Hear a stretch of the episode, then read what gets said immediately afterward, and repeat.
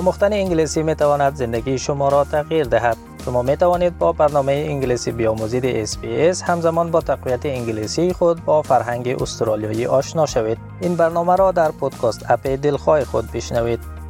شما با پروگرام دری رادیوی SBS هستید.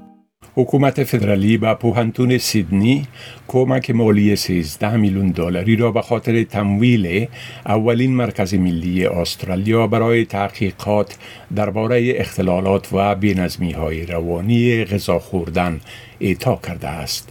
این مرکز تحت اداره انستیتیوت اینساید اوت این پوهنتون در نظر دارد تحقیقات انجام شده در سراسر جهان در این مورد را جمعآوری کند تا با آسترالیایی هایی که این بیماری روانی دامنگیرشان است کمک نماید.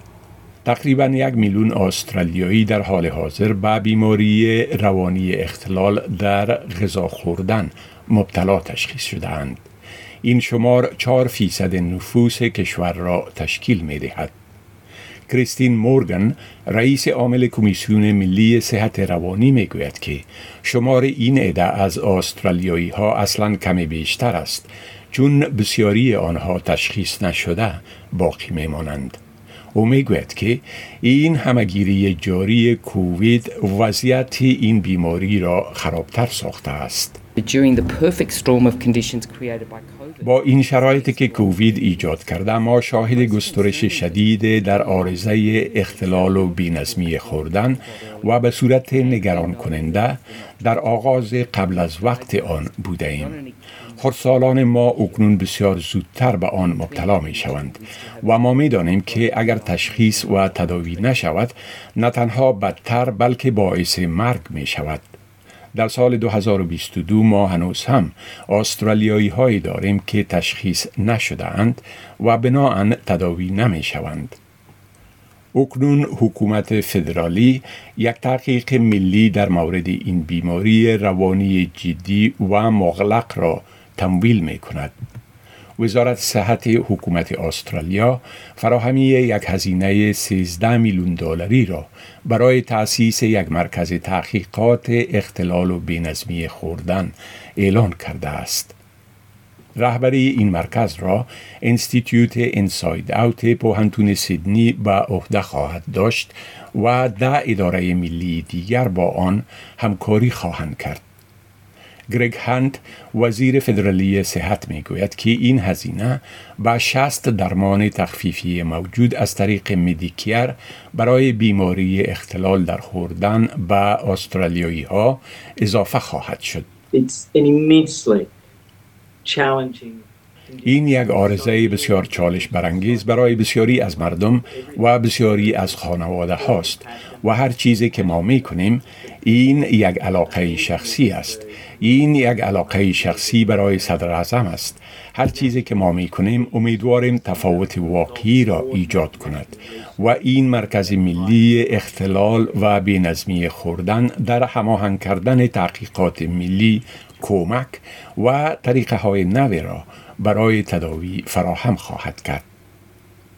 اسوشیت پروفیسور سیرا مگوایر مدیر انستیتیوت انساید اوت می گوید که این مرکز دارای دانشمندان ملی و بین المللی خواهد بود.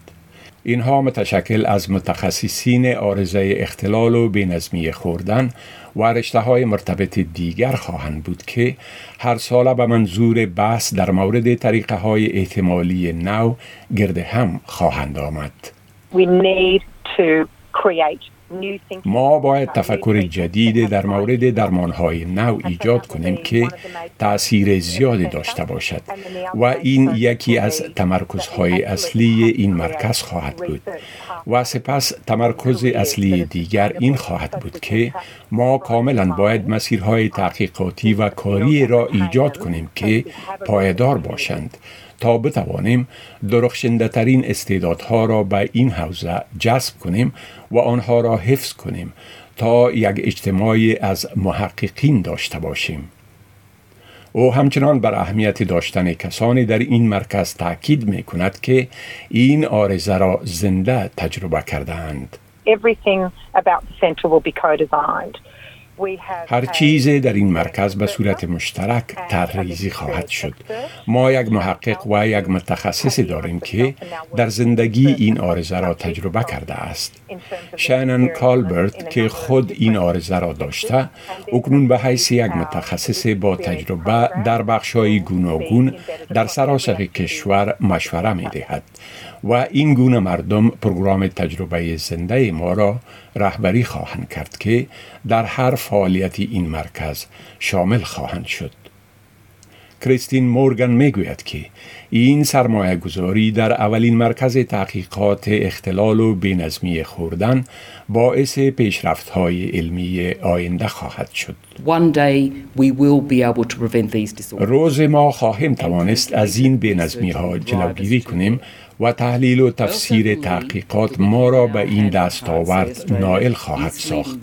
من همچنان معتقدم که با اطمینان بگویم که استرالیا تا جایی که به درک اختلال خوردن ارتباط دارد در جهان پیشتاز است. اما مسئله در اینجا تداوی کردن آن و در نهایت جلوگیری کردن از آن است.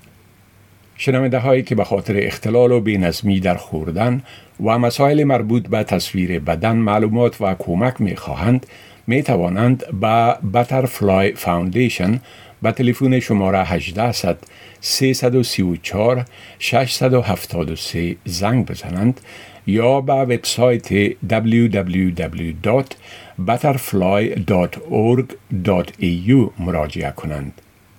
گزارش را که شنیدید با کمک بروکیانگ و دب گروکی از SBS News تهیه شده بود.